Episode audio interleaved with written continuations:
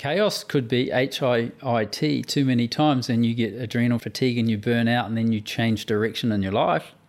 It could mean that you have a heart attack, it could mean you have a stroke, and then you realize you look at your lifestyle and think, man, I shouldn't have done that exercise session with the Navy SEAL on three hours sleep and hangover with all these other alpha males. I shouldn't have done that. I shouldn't have made my work my hobby. I should have had something else in my life because when I retire, well, what am I going to do now? I have no identity, and that's stressful. Having these crises may motivate you to have a look at your whole life and sort of maybe change direction or just modify what you're doing so that you can have longevity. So I go wellness and then strength and conditioning, which I call resilience training, and then peak performance, which is tweaking what they really need to do. But That can be the executive or the stay at home person who looks after the house, or it can be an elite athlete. That's Ross Eathorne, and you're listening to the Interested podcast. I'm your host, Donna Eder. Interested is a result of my curiosity to explore more on our collective wellness wisdom, and that goes from physical to cognitive to emotional health to spirituality. This podcast is my attempt to bring nourishing conversations to help you live a higher quality, more fulfilling life. My guest this week is Ross Eathorne, a performance trainer, international athlete, mentor, an author, and a recovering perfectionist. He competed in 10 World Sports Aerobics Championships, played Premier level rugby, completed not one but two ultra marathons in the Sahara and Atacama deserts, practiced Qigong, studied yoga, was a sailing instructor, competed in three CrossFit Opens, just to name a few. As a trainer, Ross coaches clients from corporate executives to Olympic athletes. He is the author of three books Rome, Movement as Medicine, The Bottom Line of Fat Loss, and how to calm your mind. In our conversation, we discuss goal setting and injury prevention, the myth of cardio, and how tracking your perceived exertion and heart rate variability helps you train smarter. We also dived into posture, resilience, and the importance of recovery. He lives and breathes movement and is here to share his passion and wealth of knowledge on how to enjoy regular exercise and love your life. There is so much to unravel in our conversation, so without further ado, I give you Ross Eathorne. Most people think fitness is high intensity interval training. And high intensity interval training gives you a rate of perceived exertion. Let's say out of 10 is like going to vomit. I'll probably 8 to 8 to 10. And the body can't sustain that day in, day out uh, week in, week out, four months, you will absolutely burn out doing that because your adrenals don't have time to recover. So th- sometimes the fittest people, the, the athletes in the world, are not the healthiest people or not the most well people at all. But they look good. They look good on the beach, and all the glossy magazines promote that, all Instagram famous people promote that, but it's just not true what are the symptoms of a non healthy, fit person? Oh, they'd be irritable amongst their closest friends and family. I think that would be one symptom of it. And then be lack of sleep for sure. That's the most important one. Then they'll probably increase their uh, caffeine. They'll probably start adding sugar to their caffeine, and adding more sugar, vending machine, sweets, and stuff like that. And then they'll get to a point where they want to actually also have salt so the salt is your your adrenal system saying because the adrenals help regulate salt. So you you'd be you'd be searching for that type of food like salt vinegar chips, which is my kryptonite. Well, you experienced adrenal fatigue yourself. Would you like to share your story? Yeah, well, this is this is everything you, that you can do wrong in terms of being an athlete, top of your game fitness wise, uh, but trashing your body and trashing your mind all of these things, uh, well, I have done. I was in Africa. I was working at a health resort called um, Wild Fitness. And the lady that I was with, was just working with, without giving it away, because she's working with one of the most famous people in the world. And she was the can do, I can do this and get, get all these things done. And, uh, but she was an introvert and she had to be an extrovert. So, and she'd tried all these aspects to lose weight. So she's got bigger and bigger and bigger. And this is in 2000. And I was describing all these things about um, stress. And, and it was in 2000, it was, it was about the time where cortisol was coming out as, as a thing. Uh, so it's 20 years ago. So I was reading that and I was researching that prior to the consult with her. And I was thinking, shit, that's me, that's me, that's me, that's me. Holy shit. I had adrenal fatigue and I didn't realize it. And this was two years after I, I, did, I burnt out. I looked at the, my life. So I think, okay, well, I was overtraining.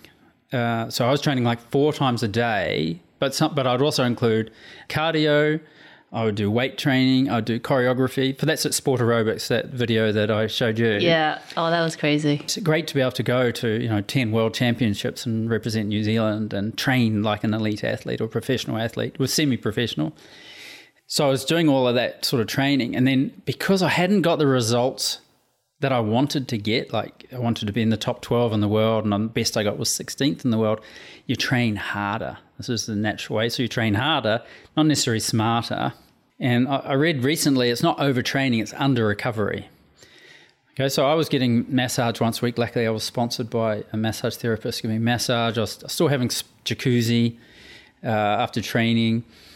I wasn't doing that much stretching because I was pretty flexible. That was the strength of me. In, in, gymnastics in New Zealand, they used to call me Mr. Flexibility, even in gymnastics. So I didn't spend time, a lot of time de taking the tension out of my body with stretching. And I did a period of one year, I got addicted to competing. And I did about 13 competitions in a year. And two of them I did the silly diet where you don't eat carbs after six and all that sort of stuff. How did that go for you? Uh, well, you actually get addicted or you get a high from starving yourself, which is pretty dangerous because I, I think starving yourself is the number one stress. I'm quite happy to argue that's the number one stress which has caused evolution because you, you need to move to get food or move to get stop being food. But I did win a world title at what World Mr. Fitness in 2000. So I did that and I did all these other competitions because you sort of get, oh, I'm going to go and do this. I'm going to do some winning because I hadn't been winning in the sport aerobics, but I was winning in the Mr. Fitness and the sort of bodybuilding world. So you sort of get caught up in it. But at the same time, you're not recovering enough and you really need from uh, like a world championship, you should really sort of take about three months. I found that when I did a world title that you build up for, you know, not a world, a world, championship, you build up for. So emotionally, mentally, physically, spiritually, you build up for it. If I took a week or two just traveling around the country that I was going to, um, or lying on the sun for a couple of days doing nothing and not being athlete, just being me, uh, I, I, was fine when I come back to New Zealand. But a couple of times you'd have a world title, then you come back to national titles, like straight away. I get sick, I get the flu. Of course, it was in winter, but you just get sick. You're building yourself up so much that as soon as that, that post traumatic stress of a competition goes, your body goes, all right, okay, now you're paying for all of that. Boom, the immune system hits you and you get sick. It's quite common. I wasn't sleeping very well, and that's the number one aspect. I call it the number one nutrient for recovery. I lived on a busy road and the, the windows are really thin, so the cars were going past. It wouldn't die down to about 11, but then at 2 a.m., little boy races used to drive past, so I'd be waking up. You know, so I'd be going to bed at 11 ish. I'd have disturbed sleep, and then I'd be getting up at 6 o'clock for my first client, personal training client at 6.30. So the sleep wasn't good. And then the nutrition, you have the protein bars because you've got a short amount of time to digest before your own training and before the next client. So you'd have some protein bars, so processed, highly processed food. Uh, or you'd go to a fast food restaurant which had a breakfast special. I'm not going to mention their names at all. I don't go there anymore. Uh, and then I had, because I was always in debt for paying on my credit card to go to these competitions, you have that financial stress. Um, so you know, sometimes I was eating popcorn or corn fritters, and even sometimes my parents would come come along with a meal, you know, because they knew that that's kind of what I was eating. So you know, financial, all, all of these stresses so far, and then have girlfriend stress as well. Uh, so all of those things, I'm not even sure I've touched on all of. Oh, over overworking, too many, uh, too many pie, too many fingers and too many pies, too many gyms. I was lecturing at a polytechnic uh, which wasn't which I had to study to and prepare the lecture and then give the lecture and then that's enough for anyone to burn out. But I don't think it's too dissimilar to what people are doing, you know, over in Central, just over here, or that lady that I was talking about in, in Africa. So when I realized that, I thought, oh, I'm going to study this a little bit more. In your personal experience, how did you recover from that adrenal fatigue? My, my grandmother died and she left some money. My parents decided, well, I'll take everybody to Rarotonga for a family holiday. And I was thinking, oh man, I can't relax and I can't relate to my family. You know, what sort of person am I? I don't have any balance in my life. You know, there's a bit, uh, people talk about work, life balance. You know, it's impossible. Like I said before, only statues can balance. Wellness is the ability to adapt to all the stresses. Uh, so I realised, oh man, I haven't got any balance. And prior to that, I'd I'd, I'd answered uh, this forum that I was I was on for a head trainer to a to a facility, a fitness resort in Africa and Kenya. And I wrote to this lady and says, "Oh, you'd be interested. I can't do it quite now. I'm the national coach of the New Zealand Sport Aerobics team. We're going to Lithuania for World Champs." But I decided, you know what? My life is out of balance. I, I need to find some balance. I'm going to ring this lady up and see if that job is still available. So that's what it. So it was a pretty drastic move just to quit my, I had a pretty successful personal training business, and I was in, I was on T, national TV a few times, in a few of the, the national fitness magazines and that sort of stuff. So, you know, I was training a few celebrities. I was training the national uh, goalkeeper for the for New Zealand All Whites. I was training the uh, New Zealand cricket captain Stephen Fleming. And so I sort of gave it all up to go to Africa. So when I was there, I thought, okay, well, it took about two weeks to drop the you know, you have the persona or you have the inhibitions of the city. Well, there's massive ones in this city as well. And I come from little Wellington, 300,000 people. So you can drop them and then, then you just relax. You've got nice sleep, you've got great food. Uh, you know that the people are going to turn up. You know they're going to pay you because uh, they've already paid. So all of these things, and you really make an impact with people, but it's also an impact for yourself. You can just go, I don't need to strive to win, to be perfect all I need to do is X, Y, Z, and that was like running in the morning in the bush, swimming in the in the sea, going um, snorkeling with all this wonderful tropical fish, uh, teaching a few Swiss ball classes, teaching about posture, teaching about hydration, all all of these things, and you can really make an impact with people. So, but it made an impact with me, you know, the sunlight as well, vitamin D. So when I came back, you know, I was a little bit mellow because I wasn't striving for anything. So I took a big break well, this is a great segue for you to share your knowledge on how our listeners can apply what you've learned to their wellness journey. One of the biggest question is a training program. I think I recently told you that I started doing this interval running and measuring my heart rate. Can you expand on that? Does it really work? Does it matter? Well, I'll say yes and no. heart rate, like I'm, I'm, I've used heart rate uh, for a period of time, and then I say, "Oh, I don't need. I know what my heart is." Like when I was training for the ultra marathons, I was training for my heart rate for the first one, and being really technical and left brain logical stuff, and you know, listening to ear, ear uh, audio books to maximize my time I'm doing it. But I found I found if I was concentrating my heart rate, audio books and the trail, I couldn't concentrate all of them because I'd fall over if I was listening, and if I was watching the trail, I wasn't listening. Just too much. But then, then you go away from that. Uh, so when I trained for the Atacama one, I didn't use a heart rate. I just thought, okay, I'll just be zen with the trail. But at the end, you've got to know, well, I've got, I've got seven days of running. I need to know how to pace myself. So I put the heart rate monitor back on and become technical and worked out the pace. So I think you can be zen and not have it, and you can go with your rate of perceived exertion. So where you say uh, a, a purposeful walk, it would be say a five out of 10, and window shopping would be like a three out of 10, and sprinting for a bus would be like 10, that you'd think you're going to miss is like a 10 out of 10.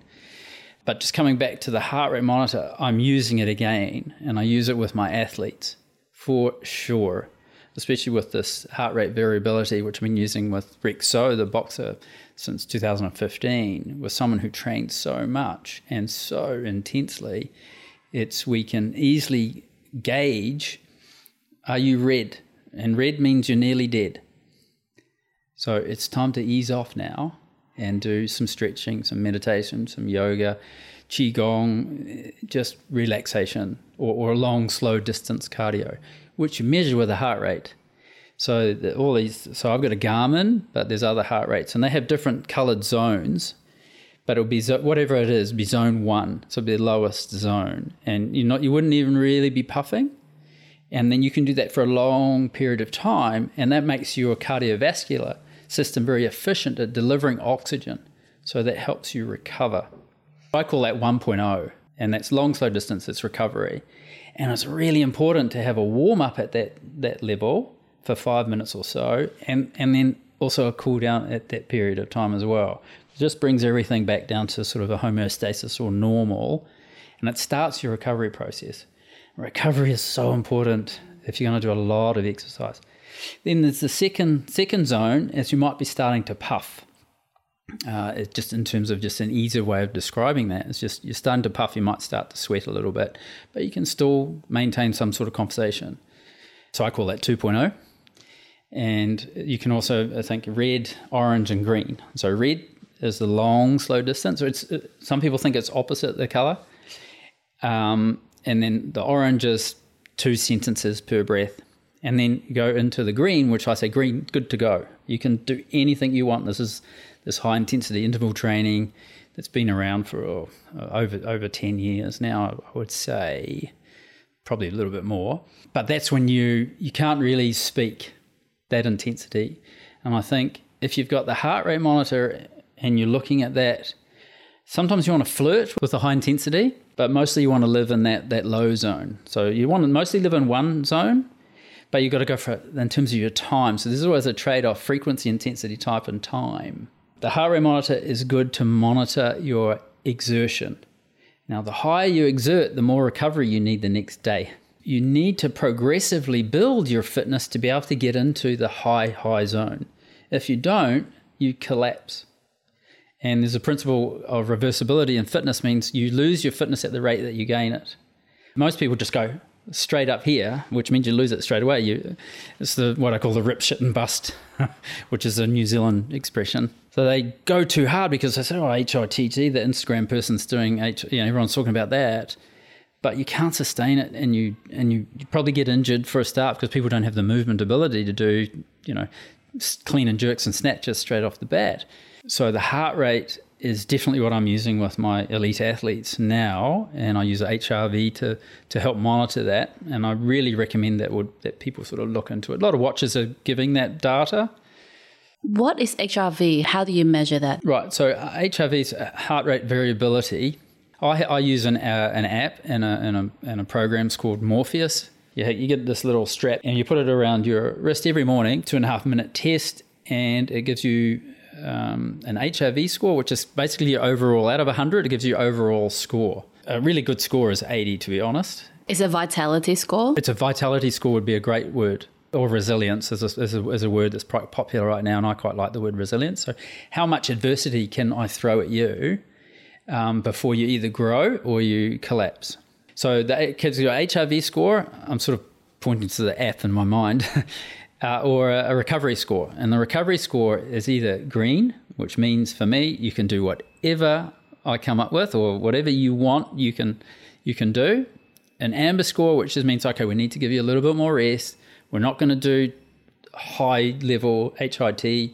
We're not going to do one rep max stuff, but we can do pretty much all. But we, if we're looking at your heart rate while you're doing it, we just don't want you to go up into that top zone.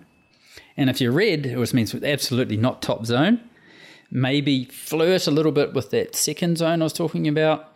In fact, that's actually not a bad idea. Just flirt, just get there and then come back down but it's stretching, it's calm, it's rest and digest, it's uh, all this relaxation type stuff. What factors are used to calculate this score? Ah, the, well, this is this. I mean, the, of course, the, the, algorithm is worth the millions of dollars, and uh, I, have had some games with some of my athletes the last couple of years trying to guess what the score will be because you do an exercise session, and it'll give you a cost.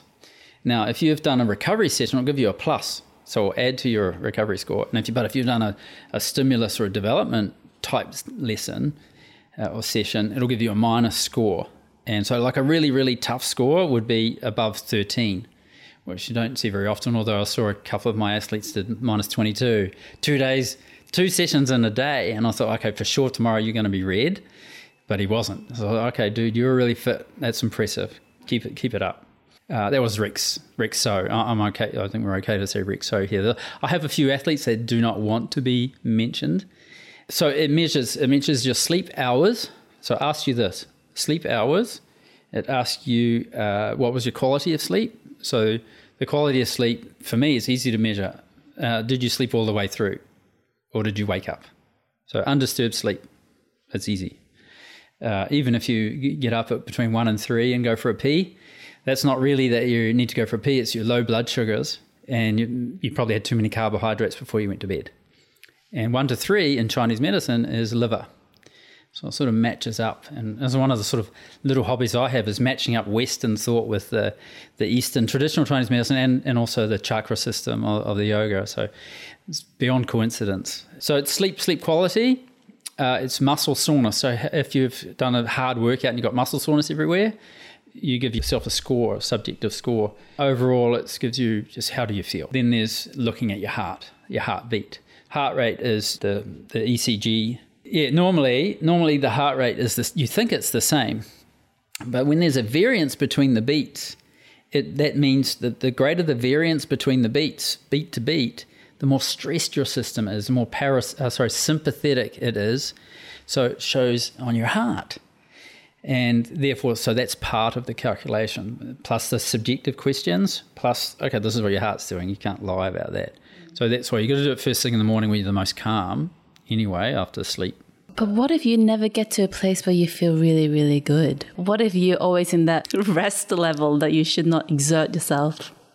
Uh, well, that might become a bit frustrating if you're, say, the, under the age of 35 and think I should be doing HIT like everyone else in the park over here. But what will happen is, well, you'll get sick. And it might take three months, it might take three years, but your body just can't do it.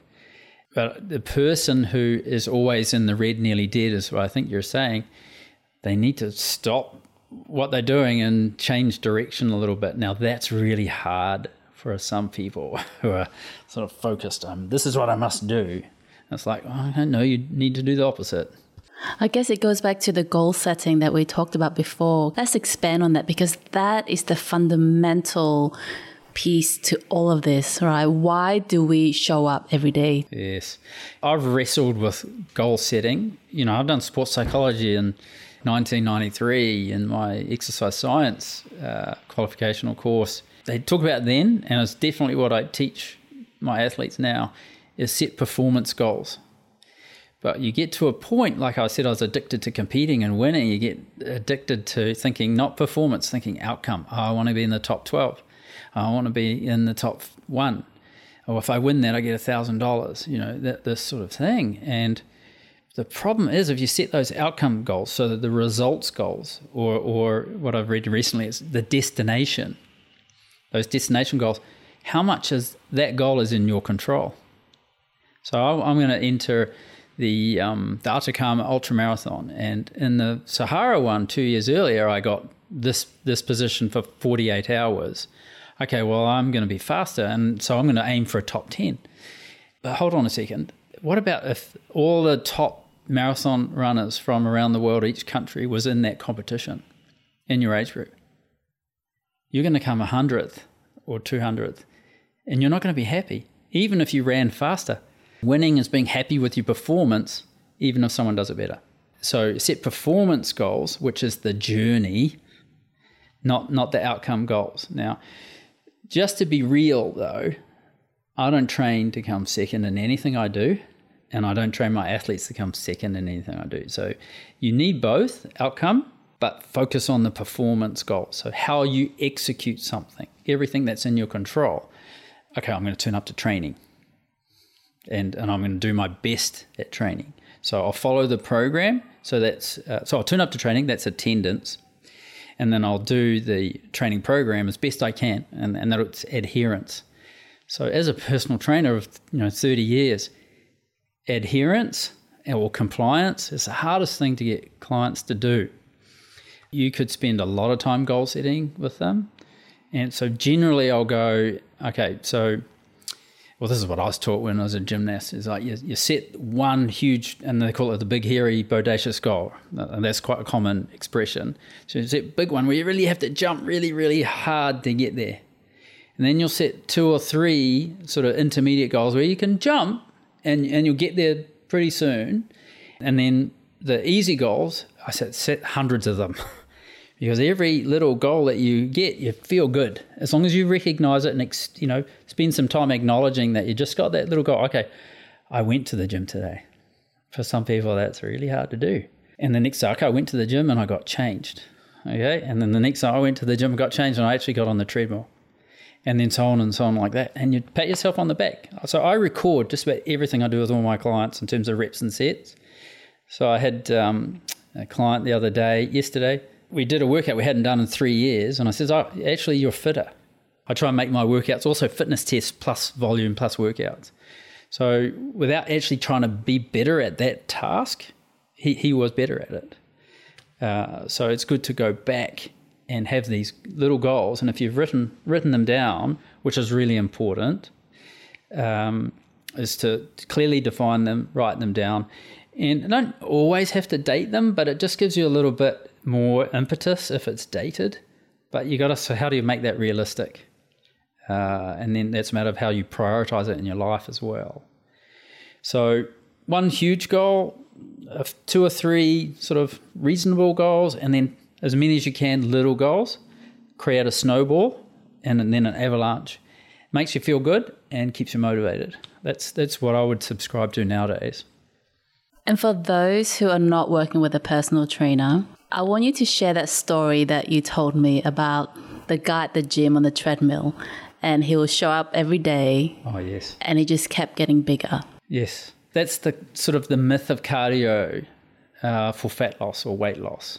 So there's many, you know, I've been in the fitness industry for 30 years. I worked in big gyms um, for the first 10 years. Now I, I don't work in big gyms now. I go to them very seldom. Uh, I, I, noticed this um, when I started reading about cortisol. This was 20 years ago now. And, and I'd see some people uh, who would be on the treadmill when I arrived in the gym. And then an hour later, they're still on the treadmill Okay, okay, so that's what they do. That's their exercise, and um, and then you, you see them, and after about three months, you think, oh man, I, I swear they're getting bigger. you know, you think that's not the what the textbook says. The textbook says if you do forty five minutes three times a week, you're going to lose weight. You're going to get into the fat burning zone, which would be that level one zone. So you think, well, how can that be? It's not what the textbooks say. But then when I was reading into this cortisol when when you're doing all this cardiovascular training, and you see this with the ultra marathons and triathletes and all this sort of stuff, is that's like they're running from a from a lion. So it'll be a pretty stressful event. Your body registers this as a stressful event, and what that does, it preserves the glucose, which is the one of the energy systems a little bit. So you you hold on to it because you're stressed because you're running from from you know running towards the running race, the finish line, beating opponents or you know i've got to do this to lose weight you know because i've got a wedding to go to or um, you know, my doctor said so or you know whatever. Uh, so so they don't actually lose weight. In that regard that's on one point. The second point is that after about six weeks of doing three times 45 minutes your body gets efficient let's just say it costs me 100 calories per one kilometer for the first six weeks. But then I get efficient because I'm doing cardiovascular training, steady state cardiovascular training, which is about being efficient. But you're now taking 80 calories per one kilometer. But you think you're it's 100 calories. So if you do that calorie swap food for exercise myth, that's that's why because you got efficient. So at six weeks, then you have to. So it's a law of diminishing returns. You got to reinvent the product life cycle it's where you do some of that HIT. But I would do it like three low slow distance level one and to one high intensity per week. Per week, yeah. But I also tell people is that every time you go to the gym and you're doing cardiovascular training, do something different. You could do the same time, same intensity, but okay, on Monday do rowing, on Wednesday do treadmill, on Thursday do a spin class. So make yourself inefficient and that's a, actually a faster way if you want to lose weight. You also get fitter, but you won't be fit enough to run a marathon. If you want to run a marathon, run three times a week. I understand that people have different goals. Not everyone goes to the gym and run on a treadmill to lose weight. And I guess that's not the purpose of this conversation. It's really how to exercise efficiently to achieve the goal that you want. Okay, so it comes down to, to purpose. So, most of my clients come because they want to stay in shape um, or get in shape or be healthy. And I have I have one client who we trained, and I was part of a team to train her to run the uh, Chicago Marathon. So every year I ask them, okay, why, why are you here? Why are we training for? And she says, oh, you know what? I just want to drink beer and eat pizza. So there's a lot of people have those goals. And I thought, well, so you don't actually care what you do. You're not trying to learn anything. She says, no, no, not really. There's that aspect of training. Uh, and then, so I might be training, like I train a dragon boat team. I train, train the Sea Gods dragon boat team uh, in a group, and I do it for about 20 weeks of the year. And I've done that since 2005, a two year break in the middle. What I do then is I train them, okay, what's the energy system? Right, well, it's 270 meters long, or 2,000 meters long, or 1,000 meters long. And what are the movement patterns? Well, the movement patterns are a twist and a bend, you know, and a pull. These are and so okay. So I make sure. So I start to then focus the movement patterns into what's specific for what they do. In the sense of the dragon boating team, then the big goal is to win the race. What are the performance goals during training? Uh, I would be happy that if you asked any of my dragon boat team that were in last year, where I actually coached them on water as well as the land training, that they could answer that for you. What they would say is this put the blade in the water, pull it back, take it out, put it back in the water again, in time with everyone else. So it'd be the simplest distillation of what they have to do, the task at hand, and that that's what you focus on. I mean, it was not about stronger quads or stronger backs or. You definitely need all that, but I'm not telling them at the start of the race, oh, I have strong quads. It's very late for that. I'm saying the most important aspect in dragon boating is being in time with everybody else. Doesn't matter if you've got really some really strong guys in the team or strong females in the team. If they're not in time, it doesn't matter. They're not going to win. So the performance. So if you so you think if you distill what you do. So if it's running, it's putting one foot in front of the other. Uh, that's the performance. That's the execution of the physical abilities, as opposed to yeah. Of course, we want to win, but it's not in our control. What's in control is us putting the blade in the water with everyone else. So that's what that's what performance is, and that's what I would say to every single athlete. Focus, try and distill into the smallest amount of words you, you can what the task at hand is. Because when the shit hits the fan, when you're stressed out at a world championship or or something, oh, I could win, or uh, you know, I just need this place. Okay, be here now. So the All Black rugby team, they say, be where your feet are. Wonderful. That's about presence. So the task at hand is being present. You're not thinking, oh, hopefully, hopefully we can win. I'm overcome with the butterflies. It's no, take a deep breath, breathe out, and then what do I actually have to do? So with the Olympic sailors I'm training with, what I offer them is boat speed. That's their performance job. And then boat speed means a whole lot of different things keep the boat flat, sail by the woolies, trim the boat, these sort of things. In America Cup's going on right now. What about, okay, I have a self interest in this. I'm starting to learn to run. What would be the one thing you would say for a runner starting up? I did ultramarathon in the Sahara Desert. And that was a marathon a day for five days, and then two it was actually 90 Ks in, the, in, in one day, and you had 24 hours to do it. At the same time that Born to Run book came out, what I took away from from reading that Born to Run book is the mantra easy, light, smooth. Easy, light, smooth. And what what, what they said is easy, light, smooth equals fast. You don't need to hear the word fast, but um, fast. But easy, light, smooth was my mantra, or one of the mantras when I was running through the Atacama Desert and training for that after after the Sahara when I went to the Atacama that would be my recommendation that you have. So you find a rhythm. Doesn't have to be those words. I had other ones as well. Be here now was one of them when I started to drift off. But I would do less is more as well. What does that mean? What that would mean is don't bite off more than you can chew.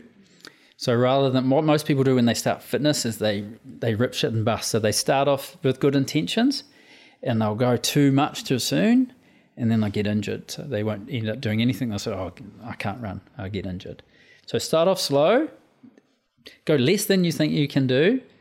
I always like people to do a time trial as well, though, so like a baseline. How do you do a time trial? The simple one is called a Cooper's test. You can do either a 1.5 mile test or a Cooper's test. It's 12 minutes, go as fast as you can or as far as you can in 12 minutes. and then that's your baseline. And then you want to improve, you can improve, measure improvement in about a month's time.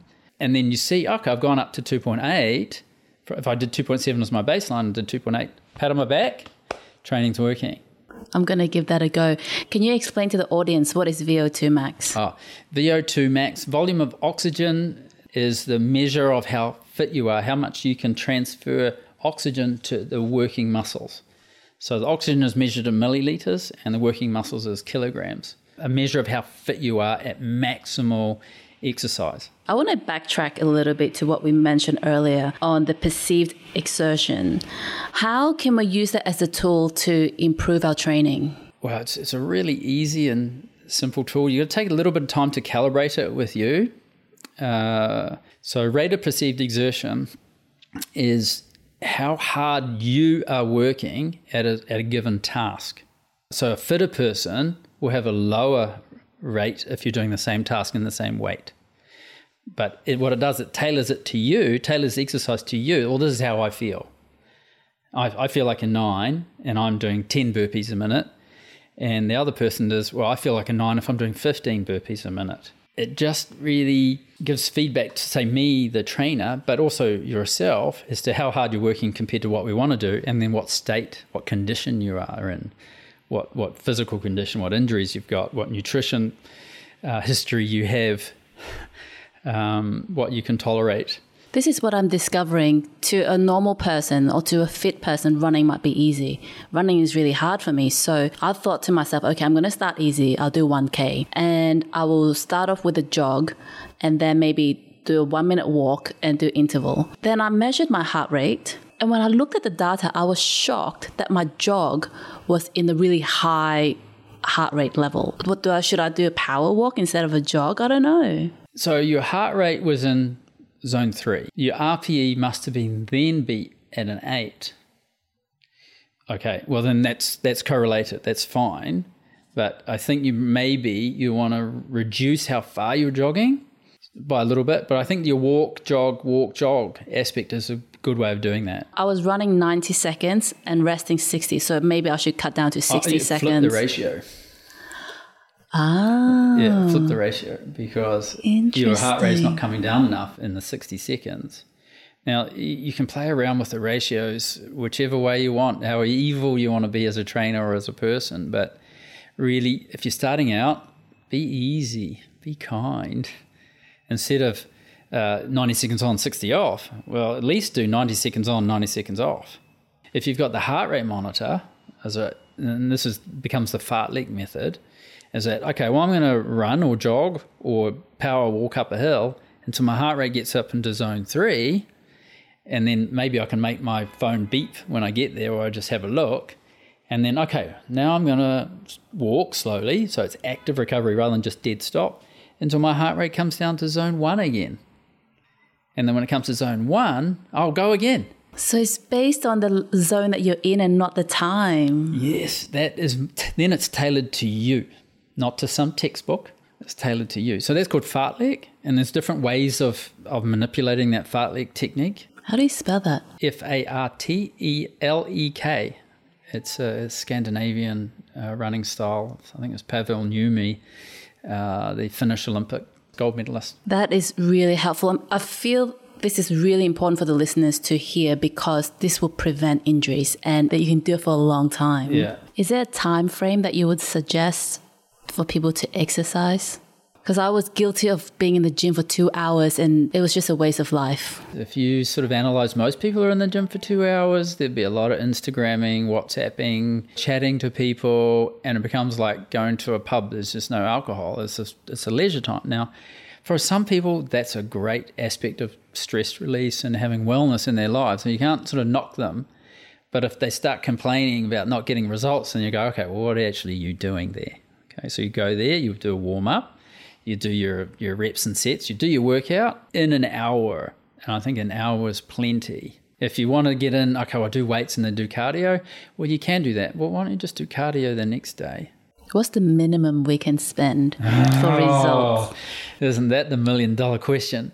I, mean, I don't know the answer to that. I, I would say, like just going back to the HRV and the recovery that I was talking about, But if you did 20 minutes at that conversational pace, maybe even did a couple of 10 second little intervals, a little bit of a puff, you would get a positive outcome on your recovery and your wellness. Now, if you wanted to get fitter, then you could still do that and do interval training. You know, you're not going to win the next Spartan race on that. If you haven't exercised for 10 years, then do the 20 minute one. But if you're in a, a, Hong Kong boxing team aiming to go to the Olympics, 20 minutes is probably not enough. But of course, you can make it if you know how to what to manipulate. What are there to manipulate? Well, it's fit. This is the easy way. Fit. F I T T. Frequency, intensity, type, and time. So they all had trade offs. Okay, so the so the type, the type is okay. Am I doing weight training? Am I doing stretching? Am I doing rowing? Am I doing running, cycling? The the time is inverse to intensity. So the higher the intensity, the shorter the time because you just can't. You, you, you run out of energy. And the frequency could be reps, and each rep when you're doing weight training has a different physiological effect on your body, whether you want toning, you want power, you want strength, you want uh, muscle size. Um, and the, I think the best best reps and sets, while I'm thinking about it, eight to twelve, about four sets. That's the, sort of the best cost benefit analysis, return on investment uh, weight uh, reps. Uh, but the frequency is also how many times of the week are you going to do. I wouldn't recommend you do the same thing seven days a week. Wouldn't rec- uh, recommend you do have one whole rest day. In fact, when I'm looking at putting programs together, I put the recovery in first. That's that's because of my hangover from being adrenal fatigued, not having enough recover. Let's talk about recovery while we're here. Yep. What are different methods that people can look into recovery? How can people implement this into the whole fitness schedule? The number one is sleep. So, sleep is recovery. If you go to bed between 10 and 2, it's physical, the, the systems is physical recovery. And then sleep between 2 a.m. and 6 a.m. is psychic or spiritual recovery. That's in the time zone that you're at because of what the moon does and what the sun does, and all the way complex neuroscience going on, which I'm not ever going to try and explain. But what if I get eight hours sleep in the middle of the day because I'm a shift worker? well, okay, that's good, but I, st- I still don't think you're going to get that that same uh, re- regeneration or recovery. Uh, so people who do shift workers are definitely at a disadvantage. So avoid blue light a couple of hours before you go to sleep. Man, how impossible is that for our teenagers? You know, we're going to have some serious problems with their sleep habits because you have the, the, the light makes you think it's summer or makes you think you're awake. And here's the problem is that when you when it's summer when there's bright lights, you think, oh, what's what's around out there? Oh, it's carbohydrates. I'm going to have carbohydrates, which is sugar. Uh, you see already where I'm going. So I mean, you're going to have the you're going to have the sugar and chocolate and whatever popcorn and and you know Seven Up when you go to the pictures, bright light. So you eat this because it's summer. You think it's summer, so you should be awake. Summer, you store fat for the winter, and sugar does that. So you feed up on sugar. So there's a big trap. so blue light does that. So quieten down the blue light for after dinner. You could have um, some beeswax candles. I'm not sure where you can find them, but there's some serious gourmet candle makers in in Hong Kong. That's for sure. You could have a hot bath to relax you. Uh, Epsom salts with that would be even better. Uh, start to get some electrolytes in your body which incidentally, if you're reaching for chocolate, it's probably because you're low in magnesium. And magnesium is one of the electrolytes also, which will help you sleep as well. So there's a few fitness people out there who will say, okay, the first thing you're going to do when I sign you on the dot line, here's some magnesium supplements. Take that and you'll sleep better. So you can also take melatonin, and melatonin is the precursor to sleep. Now, incidentally, what I say to people is get sunlight 15 minutes to 30 minutes of direct sunlight every day because that helps with vitamin D. Vitamin D is also helps with serotonin, which is a feel good hormone, which and serotonin is a precursor to melatonin, which helps you go to sleep. It's kind of odd, but but that's the yin and yang. So it's a balance of sleep and sunlight. So get 15 to 30 minutes of direct sunlight a day, and that'll help you sleep. On top of that, you want to have some omega 3 fat. So where the best source would be uh, animal free range organic animal fat, but olive oil will do it, coconut oil will do it, avocados will do it as well if you're a vegetarian, if you don't eat things with eyes. Because uh, that cholesterol helps with the production of vitamin D and also with sex hormones as well, which is cortisol. So the, all these chemical reactions can go down rabbit, rabbit holes. Also, if your mind is really like stressed out with, with too many, it's overwhelmed. What I do when I'm, I have a journal and I just write poetry or prose or just write the stuff. So I get it out of my brain and put it on put on a piece of paper. You could even take that piece of paper, screw it up, and throw it in the bin, or burn it, or, or, or whatever. But just get it out of your your brain uh, somewhere else. You could you know meditate, concentrate on breathing, stretch your tension away, like I was saying before. Changing gear a little bit, let's talk about athletic posture because I know you're an advocate of that. So can you expand on that and how how we can achieve this posture that you're talking about and how it affects us? All right. So I said I said to you before, um, you can learn more about a person in an hour of exercise than than you can in a year of conversation. So I'm a gymnastic judge since I was like 12 uh, just international competitions, and then I'm a, I watch people move all day. That's what I do. So you know, walking down the street, so you can tell people how, a lot about people how they move, how they walk. You can tell if they're injured, are they carrying the backpack. If they, I watch people when they run, um, but you can also tell people a lot about a person by their poise. So if you if you go to say to you're trying to get into a nightclub, and the, and the bouncer's got their hands on the hips and standing like they're at military attention, you say, "Oh, I'm not going to mess with that guy."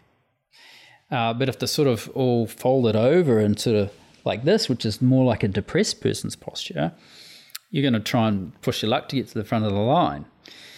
But you think, oh, they're a bit of a pushover because they're not in a line. So posture is about being in a line. If you're standing up, means your ankles, knees, hips, shoulders, and ears are in a, a straight line. That gives you a neutral spine. And when you're in a line, your your skeleton is supporting the weight of your muscles and organs, etc. Now, there's a lady called Amy Cuddy, and she has a really great TED talk, 18 minute TED talk. Um, I forget the name of it, but it's like power and posture. And she talks about if you're in good posture, you produce testosterone and you release cortisol. Yeah, testosterone for men and women. Of course, men, women don't have as much as men, but it's a power posture. And then if you have poor posture, you sort of fold it over, you're sort of coming into a fetal position like you're in a computer at the end of the day, which everybody, including me, do, is that you're producing more cortisol, which is not good because that's your resilience score goes down. So to have to have good posture is also means you're more efficient at moving and you're less likely to get injured. Now, you are what you repeatedly do. And if you do, uh, let's say, a lot of boxing, your body will turn into a boxer with your, your shoulders up by your ears and you're hunched over. So you're protecting yourself from getting hit. So with my with my boxers, I say, okay, when you walk through that door, and all my clients, when you walk through that door, you're an athlete. Athlete has that posture we've been talking about. When you get into the boxing ring, you can be a boxer because if you don't, you get knocked out. So there's posture exercises to do. I think yoga is really good, especially if it's one-to-one yoga. Uh, group yoga is a little bit harder to monitor as you're an instructor. I think it's a night nightmare with the amount of detail some yoga instructor uh, gives. Uh, Pilates, of course, that's all about posture. When I'm being judged in gymnastics or sport aerobics, you get marked for your posture or marked off, I should say. It's all about deducting in gymnastics. It's, why I gave up uh, judging. It's just I'm always taking away from people. See my posture when I said that, I'm it's like, uh. Let's break it down to where are a couple of places in the body that most people need work on, and give us some tips on how to just easily correct them. Well, well, for sure, everyone is tight between um, their in their thoracic spine, their T spine, which is basically the, the their uh, bottom of their sternum, their breastplate, uh, which say in females would be where the bra strap is, and then to the base of their neck. That's called the T spine. And most people, say 35 and up, have been sat at a desk for a long time, so they round forward. So when you do the overhead squat, and well, you do it if you're doing a normal squat with the arms by your side, you can get down. But if you put your arms up and you can't, you fall over, whatever. It's because there's no flexibility in your thoracic spine. Just say your rib cage would be another way to make it simple. Uh, so that needs to open up. How do you do that? The easiest way I do is I just roll up a towel about the size of my fist, and I just put that in about that about that spot between the shoulder blades, somewhere around there, somewhere. Doesn't have to be the exact point. Don't worry if it's not. You'll know. And bend your knees, lie on it, concentrate on diaphragmatic breathing because the diaphragm belly breathing uh, will absolutely make you relax. And after about three minutes, it would be dis- it should be a little bit discomfort to start with. After three minutes, your your body will say, "Oh, okay, this is not too bad. I'll relax now," and it'll open it up. Um, so that's the easiest way. No equipment, and of course, there's hundreds of exercises to do. Um, what I would call is a, a prone cobra, where you lie on your front, keep your hips on the ground, and you lift your torso off the ground to get them. So the, the, the, towel exercise opens you up, and then the prone cobra keeps you there, activates the muscles that are dormant from leaning into the computer. It makes them work, and hold that for at least for I, I, get all my clients to do it at the end of every session. Even one of my clients says, "Oh, it's the end of the session, isn't it?" Because we do this, and consistently we've done that for five years. Yeah, I think it's important to highlight that exercising with the correct posture will prevent injuries and allow you to grow and progress quicker. It's 100%.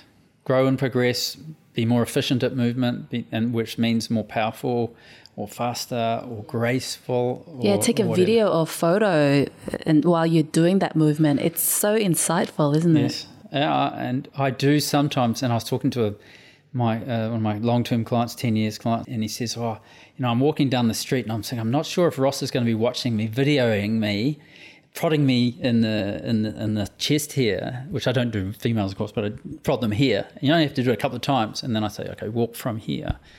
And so, and, and I have with clients many times where we just sort of converge at the gym, and they don't know I'm this, so I take out my camera, I film them walking, so they don't absolutely know and then I, then I, sometimes if I can, I'll send it to them, and oh, because I'm going to meet them a minute later, just to sort of not to freak them out, but but they become aware, and that's poise, and that's your it's your aura as well. It's your your demeanor is what I what I've told other people. It's your demeanor. Absolutely.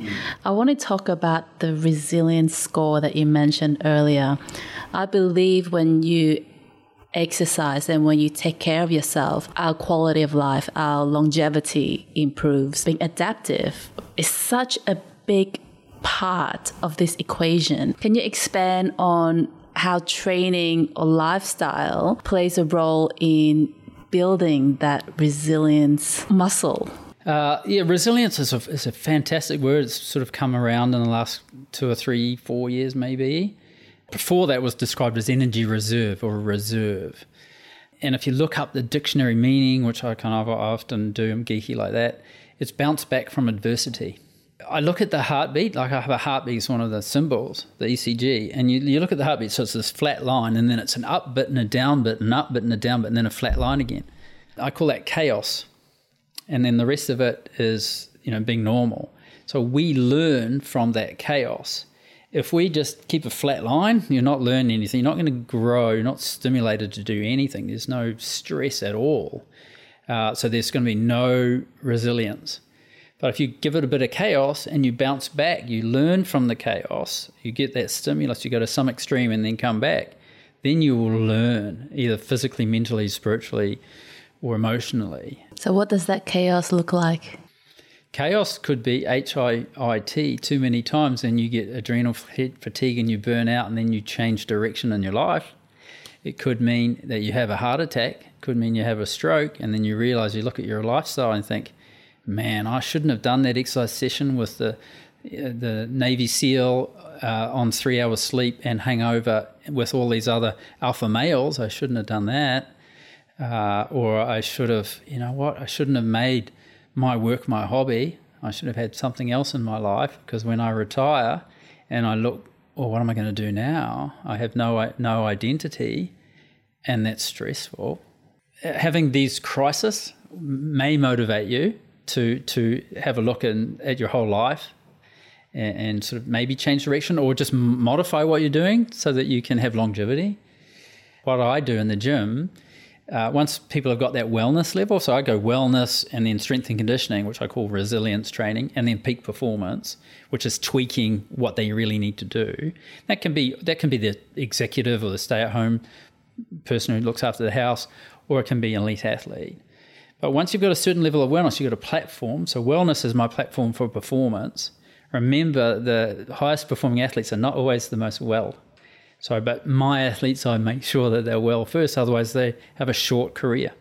In resilience training, what I do is I, I, I take the formats that I do with the fit and I mix them up so I make them do make them kind of really hard hard mentally and and you'll have a figure that, that they have to adjust to and if they keep plowing through, then they'll feel good about themselves because what at the beginning of the session seemed impossible, but I just broke it down, broke it down, broke it down. And now I feel good because I achieved it because I kept going. And if you do that with enough training, let's say three months training, your, your resilience score is going to go up a lot because you got fitter. Your fitness capacity is up. So resilience is also capacity. I think this is a good time to go to the sense of purpose to kind of wrap it all up in why do we even train? I've always struggled with a definition of purpose. So I think you you have to develop develop a purpose. Now, what is it? The purpose I would encourage you to develop a purpose which is altruistic. So it has a higher purpose, not just the purpose of your dress size.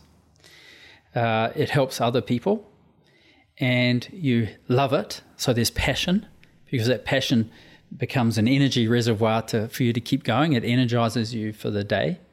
So it's uh, what energizes me. You know, I was talking about the sports psychology uh, sessions that I've been doing with these Olympic sailors.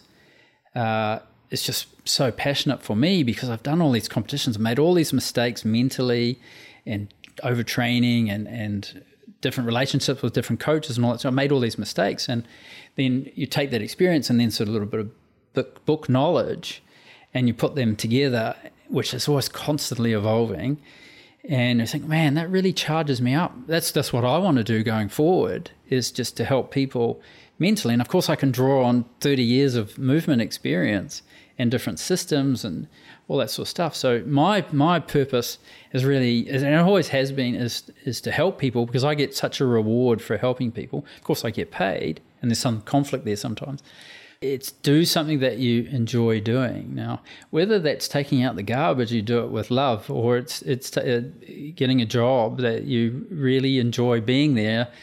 And then there's all those quotes about you don't if you have your live your passion, you don't work a day in your life, all this sort of stuff. Uh, but mostly, the job I've been doing is helping people. I enjoy it mostly. You know, I'll even love it, especially if the person's really receptive and they they um, that they change and develop for the good. Which I have to say, if I've got clients that come back for ten years, three times a week, I must be doing something right. But I will say, I, I don't. The way I coach doesn't work for everybody, but it's worked for a, a few people. That's for sure. Yeah, and I think even sometimes in terms of um, movement, one of my purposes is just to move without pain, you know, sometimes we can take that for granted. Well, yeah, for sure. One one of my goals for my clients is move pain free. This is not as easy, right? Because sometimes we believe sounds. that the pain will stay with us forever, especially if it's been there for over a year. Yeah, and there's many modalities to help heal, rehabilitate, correct. I noticed that you're also certified with DNS. What's a take on that? Oh, dynamic neuromuscular stability is a course, so it's out of the schools in Prague. The guy called uh, Pavel Kovac is the guy that's taken over from another guy called Vojta. And the Vojta used to work with babies, and the babies have different um, pressure points in their body and different systems. So this is where you sort of get into the neuroscience. But essentially, it's taking these archetypal movement patterns and making sure they work in the in the adult body. Everyone has got infant developmental patterns, which I use and I call them crawls. And so you see all these people doing animal crawls in the park nowadays, there's lockdown. So they come back to these animal developmental patterns. So crawling, Now, people who did a lot of crawling are generally more coordinated in sports. Now, yeah. Now, if you lived on floors like this marble floor, you probably didn't want to crawl because it hurt. So, consequently, your coordination level won't be as good as someone who did. So, getting back onto your quadruped movement patterns helps your brain with coordination. Now, at the same time, when you unlock the coordination in your brain, it, de- it develops um, different hormones to stimulate growth. So, it's like this to and fro uh, relationship. People these days lack that, I find, in this country for sure. And so, any cross directional pattern, so if I cross my arms and my legs like that, across the center line, and it helps balance out my right and left hemisphere of the brain to help with coordination. So, DNS sort of talk a little bit about that. They talk about, which is a revelation, they talk about make the movement and assessment and the assessment of movement. And I really liked that concept because I, have come from a system where you spend two hours assessing and measuring every little thing, and I did that for like 20 years. So I can measure everything, and I can say, "Well, I know more." I, you know, I could even predict someone's golf swing by their muscle t- tightness and weakness. But it becomes a huge barrier to people. But if you can, if you can make a movement like an overhead squat, and if you watch it enough, and if you know what muscles are involved, you can learn about the person and you can help them. Uh, so that's the biggest takeaway for me from DNS, and they've got different levels. Talking about the crossbody access, are there any kind of exercise or movement that you would recommend for people to try well, out? What I, I, I have a, a, long form warm up and a short form warm up. The long form warm up has something in it called a cross, a standing cross crawl. So you're standing up, uh, your feet uh, hip width apart, and your arms above you, which is incidentally is one of the power poses of Amy Cuddy. where she says even blind people when they cross the finish line, whether they win or not, they put their arms up like this. So that position there. But what you do is you take the, the left elbow and you take bring it to the outside of the right knee. See how that's across the center line, which is my nose. And then you come back. Now you can then alternate or you can do the same. So that's that's one exercise. Now, if you were transitioning from mathematics to say art or English at school, that's what you do. And so uh, the Brain Gym, which is another organisation, they they teach that. They have a little booklet. The school should implement this. They should, and also crawl animal crawls in their fitness classes, especially the contralateral ones, which I call a tiger, but most other people call it a bear crawl. I've just got a few more questions for sure. us. So, can you tell us about the books that you have written, and is there something in particular that stands out and you want to share with the listeners? Um, so, I've, I've written three books and they were a breakdown of the one book that I wanted to write, which is all about stress management and wellness, which I've started writing in 2009, but I realized, oh man, this is going to take so long, I'll break it down. The first book I wrote was an ebook, so How to Calm Your Mind. And I put all my sports psychology um, knowledge and how to relax and deal with stress, I put that into an ebook. And I have an Enso circle as the front cover, which I did and I designed. It took me about 50 times to figure it out. And the Enso circle is a Japanese meditation, if you like. And normally it's not a full circle, it's not joined up, which is that wabi sabi. It's not it's perfect because it's not perfect and embrace that aspect of it. But my mindset at the time was no, it's got to be a, a, a circle because it's the mind and it's, and it's got to be it's got to be perfect. I've since done a few more sports psychology papers, so I want to expand on that. And you know, it's quite a few more years. I've done a lot more mental study since then. So I'm trying to put them together. I, am a big mind mapper, so I'm using. Uh, I'm, I'm formulating another version of that. I digress. Uh, the second book, which was on the mobility, which is that Row mobility, um, the flexibility, where I'd sort of distill yoga into five poses and then break those poses down into anatomy trains and fascial lines and this sort of stuff.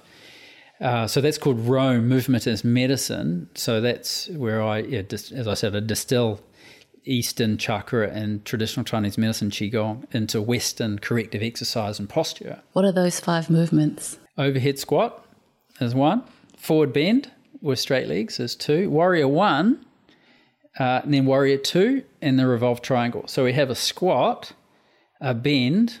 The warrior one I call a push, which is this frontal line. Warrior two I call a pull. I'm sort of stretching what is a pull, but it's also a, a deep lunge but it's it has a, a relationship with the posterior oblique sling without being sounding too technical, but how the muscles work to pull. So the revolve triangle is the twist, and that twist combines all of them actually, because there's a lot of hamstring involvement. Well, so what is the concept behind these five postures? I've used this system for quite a while, and it's really good. And then, but it's really interesting to try. I live in Hong Kong. Let's try it in with, and I studied some qigong. Let's pull that in, and because it becomes a bit more entertaining, and you can apply the emotion of traditional Chinese medicine. So each element of traditional Chinese medicine has a positive and negative or a yin and yang emotion.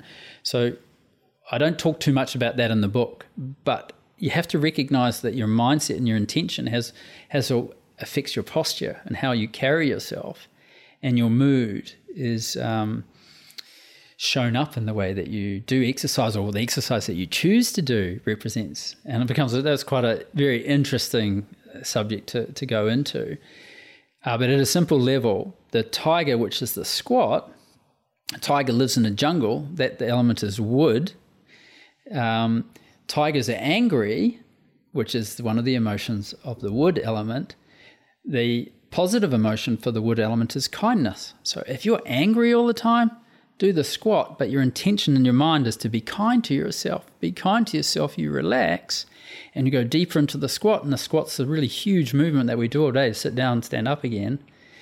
Uh, so you have all of that benefit. So, what do you want the readers to walk away from reading your books? Oh, I didn't talk about the other book, the, the bottom line of fat loss. It should really be titled Wellness and Weight Loss because it is a wellness book and it's holistic, which is the training that I've been doing up till then and still do now. I mean, it's all one, you know, and just come for just for fitness. And, and that's one of the things I hate being called a personal trainer is because they expect you to be sweating and puffing. But it, no, it's your whole lifestyle, it's your mindset, it's food and exercise. So the bottom line of fat loss is about lifestyle, um, how you choose to live your life, and it's about your mindset. So you can you can be ill from having a poor mindset, or you can have a bad mindset. In terms of this book, oh, I don't, I don't feel well. Oh, I'll have food. If I have sugar, it makes me feel good because it releases the serotonin. I feel good about that. Oh, I'm going to have more because I don't want to feel good about it.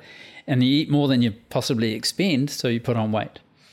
Uh, in terms of the spiritual aspect, people who uh, put on weight, sometimes it's a shield from the society. You know, there's protection. It's protection, yeah. So th- there's also that, and then sometimes you also think, well, if you take that away from a person, what, what are they now? So, what's the takeaway for the readers that you would like them to walk the, away well, with? Well, the takeaway, and again, I'd hopefully a lot of my clients could answer this. I talk about life. Life is lifestyle, L for lifestyle, I for intention, which is mindset, F for food, and E for exercise, L I F E. And so, if I distill everything I've learned over the years into, because you've got to make it simple, love your life. So, love your life. whatever that looks like, make sure in your life you have something that you really enjoy doing. So, uh, but I'll use the word love at this stage. Calm your mind. Everyone who has a calm mind is going to operate at a higher level, being in the zone. Vertical dimension, I think one of your podcast ladies talking about eat real food as opposed to processed food. If you eat real food, you're less likely to overeat uh, or, or get issues, digestion issues. And then enjoy regular and varied exercise. That, that's how I would distill not only wellness, but also I would distill performance and everything else in between. So if you can find your own way of doing that, uh, rather than following someone else's to the letter, uh, that's great that's empowering as opposed to, oh, I've got to follow this one. If I don't, I'm stressed out. And so, oh, you've lost the point. Um, but little step at a time. And if you fall off the wagon, just dust yourself off and get back on again. I want to touch on the idea of being a perfectionist. What is your insight and what would you like to share with our audience? Well, I'm a recovering perfectionist and I haven't been a perfectionist for like five minutes. No, it's like that. It could be an addiction but it, it's a mindset. Now, most of my life I've done gymnastics or sport aerobics, and I did a, a education, which was a high level, and you've got to measure stuff to the, you know, and you're tied into the system. But in gymnastics, there's a code of points, and it says if you don't point your toes, you lose point one. If you bend your knees, it's point three. If you fall on your bottom, or you fall off the apparatus, it's point four deduction. And if you're entering competition, sure you want to do a good performance, but of course you want to win. You want to be perfect, You get a perfect 10, Nadia Comaneci, 1976. They've, dis- they've stopped doing that system since. They actually give you points now. That's, that's what everyone thinks about when they think about gymnastics. So you're being perfect to a code of points. And it's about if you get a deduction, it means you're not good. So your self esteem comes not in the fact that I got 9.7, it's oh, I'm, I'm 0.3 not good. So you can see how that's just the wrong way to. Just messes with your head. Yeah, messes with your head. You go through life, part of my identity is gymnastics, part of it's about being perfect. And then you have this persona, you have the mask about that's how I walk around. And even in the fitness industry, you know, 10 years ago, people would be saying that, you know, Ross is really anal and pedantic. And that's because I was, because I knew such a high standard and I was following that. because I wanted to be like a faculty member or, you know, have that status of being that tied into that, that, um, that system and get that rank and all that sort of stuff. So you you start living your life for that rank and not, and you stop you know, being who you really are. For me, when you become a perfectionist, you choke yourself and you're so focused on the tiny, you know, the gold medal or the, I don't know, fancy car or watch or something like that or job, is you choke yourself. You start being way too serious. And I know, I know I've got a huge reputation about being serious. You choke yourself trying to be perfect. And that's not what life's life's not about that. You you, got to stop stop yourself and smell the roses a little bit, and then you grow as a as a human being, as opposed to gymnastic coach, personal trainer, uh, ultra marathon, dragon boater coach. How have you evolved from a very, I guess, pedantic anal coach, high performer? To the person that you are, what lessons have you learned? I've learned so many lessons. I read a book called Play as If Your Life Depends on It and it was the most inspirational book I've read on movement, on exercise. And I thought, you know what? You can just play, and you learn just as much as playing as you do of following a focused program. So you've got to lighten up, have some levity, because no one wants to go and train with someone who's really serious all the time, unless you know they're a serious person. That's what attracted them to you in the first place. But you've got to have levity and fun while you're training, but still keep mindful. There's time for conversations, there's time for sweat. In terms of being perfectionist, you know, stop and smell the roses and like kind of just take a breath and just just be. Be a human being, not doing all And how time. is that different now? I think I can definitely laugh at myself a lot more. I, I try and make my clients a little bit more lighthearted, especially my elite athletes, because they're just as competitive as me and they need it because it's stressful being serious. To be honest, it's it's being chased by a lion. So how's it different? I mean, I did a lot of in, in self growth work for the last sort of six or seven years, and it's sometimes it's and what I've come up with in terms of the X factor, which is what something I promote to these high performance people, is letting go of the limitations of the learning of others. But let go of you trying to be what someone else has been before you and then just let that go. Take that as experience and then but just be in the moment be present and go with your trust in your intuition your experience and you know see how that goes you could be wrong for a little bit but if you learn from that failure god forbid if you're wrong exactly exactly or oh, you know if my brother and sister are listening to this right now they'll be even my friends in New Zealand, they'll be uh, uh, rolling over. No, well, they're still around, but you can be wrong. Now, I, my biggest teachers are my children. Um, my son can beat me in running races. You know, he has done for so many years, and it's like, whoa, that's a big moment. are you more pleasant to be around? I would hope so. I, I, I would hope so a lot. Yeah, for sure. Uh, I know the picture I'm just painting there, but you know, uh, bef- all elite athletes, and I was an elite athlete. I went to 10 world championships. I won a world title. I got 16th in the world.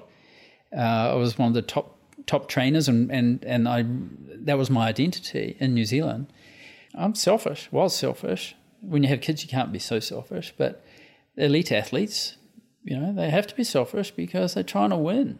But I am teaching them the lesson that you have to be a nice human being, uh, for sure.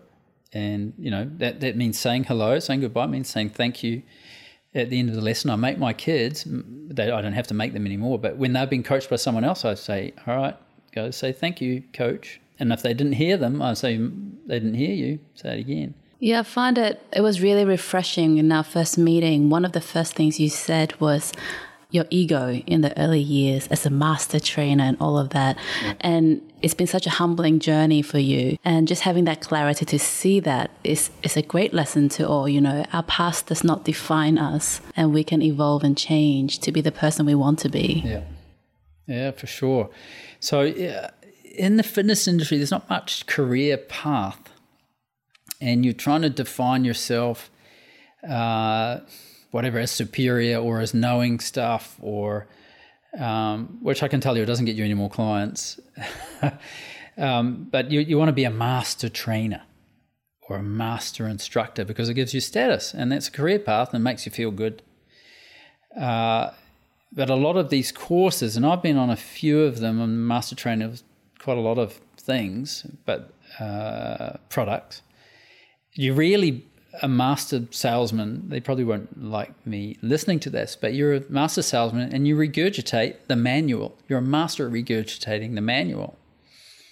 Now, to me, that's not masterful. That just means you can rote learn something. What's masterful is taking that taking that course and then teaching the course to your knowledge.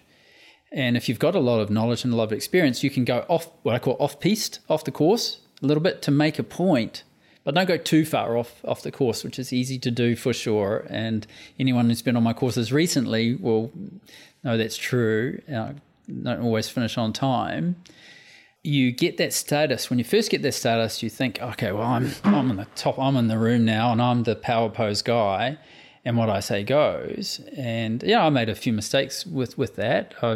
You you sort of get this adulation about the power of it. You sort of get intoxicated with it. And you'll say things that are uh, not in your station, above your pay grade or your station or whatever. And you sometimes you offend people. That's an abuse of power. You're there to to sure instruct the course, but you're not to make them there to feel bad or you know, this is my standards, you need to live up to my standards, you know, this sort of stuff. This is the standard. What so what I what I tell people nowadays, okay, you're in this class for an 8 hours, this is the way we do it in this course Tomorrow, I can, you can do whatever you want, but just be here, be present with the system. Sure, you need some ego to get up, to have the confidence to get up and speak an eight hour course. But it's when you start training and mentoring others. Now, and I've, I've done some ways where I've come up and, yeah, I'm the, what I say goes, you know, I've been that. But people don't like you, which means that they don't listen to you, which means you're not going to influence them at all. And you, you've got this great system, but they're not buying into it because you're a, you know, don't like you. Well, Ross, we're going to wrap up this interview with a few questions. What is the book that you have gifted the most or made the most Im- impact on you? The book that I would like in terms of wellness um, by George Leonard is a small little, it's a real easy, simple read. It's called Mastery by George Leonard, and he's, he was an Aikido instructor, but also an aircraft instructor. So he's really good at instructing people, and he has talks about mastery keys. Is what is he? Mastery, the keys to, for success and, and long term fulfillment. Uh, so that's the book that I probably give out the most. But one that I've come across in the last couple of years is called Bounce. To me, it's you don't have to have pristine, perfect situations to be the best at something or to learn something to a high standard. In fact, it's the other way around. There, you, you if you train with less than ideal equipment or situations like we are right now with just you've only just got body weight or TRX or bands or, or something like that outdoors, you get really good at that aspect. It'll actually put you ahead of someone who's had perfect, excellent stuff all the way through. because it's made you over like like a blind person's really good at hearing. It'll make you compensate like that, which gives you a skill that people haven't necessarily bothered to train. So when I'm coaching rugby, you know, some people say, "Oh, this ball's flat," or "This ball's the wrong size," and says perfect because you have to over you have to uh, learn a skill to adapt to something. So there's some resilience. And then in terms of transferring the left brain logic Western brain into an Eastern creative enlightenment, love and faith brain, there's a book called by David Hawkins, and not it's not the guy in the wheelchair. I always get them confused over the years, but it's called Power versus Force: The Hidden Determinants of Human Nature, and that talks about the power of language, and and how how words have different resonance and frequency and vibrations, and you want you want the higher vibrations, the more dense you are, and the more attractive you are as a person, the better demeanor, the more higher purpose, the more overall influence you have. If you if you have shame, that's one of the lowest sort of vibration, and he calibrates it using kinesiology with a lot of people, this sort of stuff. But it helps you helps me transition these word, uh, words and, and the, the power you have with these words. So uh, you have these negative words like guilt, shame, fear, depression, all of these which create this poor posture that we're talking about. And then they're all negative. So they drain your life force of energy. They drain your resilience, especially if you if you're always thinking these words all the time. And when you speak, you say these bad words about yourself. Oh, that's pathetic. You often hear perfectionists say things like that. I call that stinking thinking. And that's draining your life force. And when you get to the word of courage, courage is where it switches to positive. And just to give you sort of some context, positive is two, uh, courage is 200, shame is 20, and it's exponential. It's not just linear, it's exponential. So courage is 200. Courage is the crane, which is the push pattern, which opens your heart. Courage is also the lung uh, and metal um, element for, for heart. You do this to open your chest, open your love to the world sort of thing. So that's that's what courage is, and the opposite of courage is depression. So then then we come up to love your life as a high vibration, it's 500, and then enjoy. Joy is 540. Calm your mind is peace, which is 700 on this thousand, and thousands enlightenment. And there's not many people in the world have had enlightenment. You know, you got Buddha, Jesus Christ, Krishna, uh, the Prophet. You know, all of these people uh, Dalai Lama is probably the closest example that we know of at the moment. So the power of the words. So that's why I've selected love your life, calm your mind, eat real food. Uh, talk about real is reason, which is left brain, and that's that's uh, just before love on this particular map of consciousness scale, and then uh, enjoy, enjoy. So if you can enjoy exercise, you're more likely to do it, and you're going to correct your posture and all of these other things that we've all sort of talked about. So it sort of came together just now, didn't it? Yes, yeah, and guiding to achieve joy and pleasure rather than punishing ourselves. About being perfect and right, and it's not about that. It's about a bit more giving, more, al- more altruistic is way way better. But uh, sadly, you know, the altruistic people in the world is because they've got a lot already if you've got all of the, you know, struggling to pay the rent, struggling to eat, school fees, all of these things, there's no way that you can be all this love, light, and lightness and all that. You can't because you need to satisfy your reptilian instinct, which is is wellness, right? So that's sleep, it's food, it's it's water, it's movement, pain free, and it's having calm calm mind. So that's wellness. You have to satisfy that before you can have performance and you know the second level after wellness is being being together, having a, a social affiliation. Like this Dragon Boat team, the Seagulls, their, their culture is the best culture. Drinking team with a paddling problem is their, their yeah, and but they are the most winningest team in Hong Kong, uh, in corporate team, corporate mixed, or sorry, mixed team. Uh, their culture is fantastic. And every year I see, because I've been involved for 14 years, and many, many of captains and many people, they last about three years and there's transition. But I've seen many people have taken the captainship role and they've added to the culture of it. And also at the same time, they've added to their, their work CV and uh, they've grown as uh, immensely as people. It's very wonderful to see. But community is the next thing because we're mammals, we want to herd. And then, so that's the, the second brain. And then the, the third brain is the neocortical brain. So that's about communication and influence and creativity and spirituality. But you're not going to think of those things until you've got a full belly and you feel safe. What is the best lesson you've learned from a teacher or a parent? Straight away, before I do gymnastic competitions or anything, my mum used to say, Do your best. Oh, I'm feeling emotional about that. But um, mum's still around, dad's still around. I think if I was to add to that, do your best and also have fun. I think I, I would add something aspect so it's not choking. In closing, what is your idea of wellness and what can you share with the listeners so they can have a high quality life and a more fulfilling life? So wellness for me, it's I talked about balance. You can't really have balance. You can have momentary balance. You look at the uh, the night and day. Does the sun ever stop in balance? No.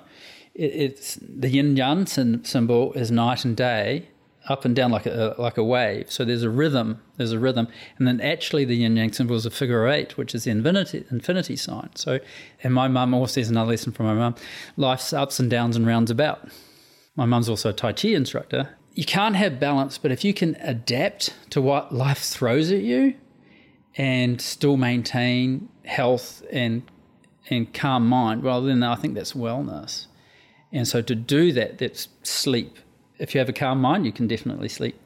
Is eat real food uh, so that you can have enough energy to to be energized and to get through your day. It's being able to breathe diaphragmatically because that will relax you and then move pain free, and then water. I drink water, and then and it's just presence of mind. You know, it's being here rather than Instagram. And I think you know my teenage kids, how much time they spend on these. We're in for a, a hell of a ride in the next ten years. So yeah, wellness is just taking care of yourself. And is there anything else that I've missed that you would like to share with the audience? Oh, when I walk out the door, there's probably be a hundred things. But no, I, I, think we've had a pretty pretty comprehensive talk on on a, on a wide range of aspects that relate to wellness. Your questions are, are nice to be able to to answer and, and be able to share what's been in here and what I read and do and study. So, you know, it's, it's been a you know, a wonderful opportunity to um, to speak and to share. And I'm sure there'll be a lot of people that hopefully that listen to it that uh, who know me or think they know me, they'll see me in a different perspective. Thank you so much, Ross, for being here and sharing your story, your knowledge, your wisdom. Where can our audience find you? I think Instagram is the the best place. Just Ross Eathorne on Instagram. Um, but I have a YouTube Ross Eathorne with you know so there's about 300 videos on there, mostly on exercise, on movements. And your website as well. Oh, my website, rosseathorne.com. And where can people buy your books if they're interested? The books are on Amazon. So Kindle and, um, you know, hard copy. Yeah. Great. Thank you so much, Ross. You're welcome. Thanks, Donna. The show notes of this episode are on my website, www.interested.blog. And if you enjoy this podcast, share it with a friend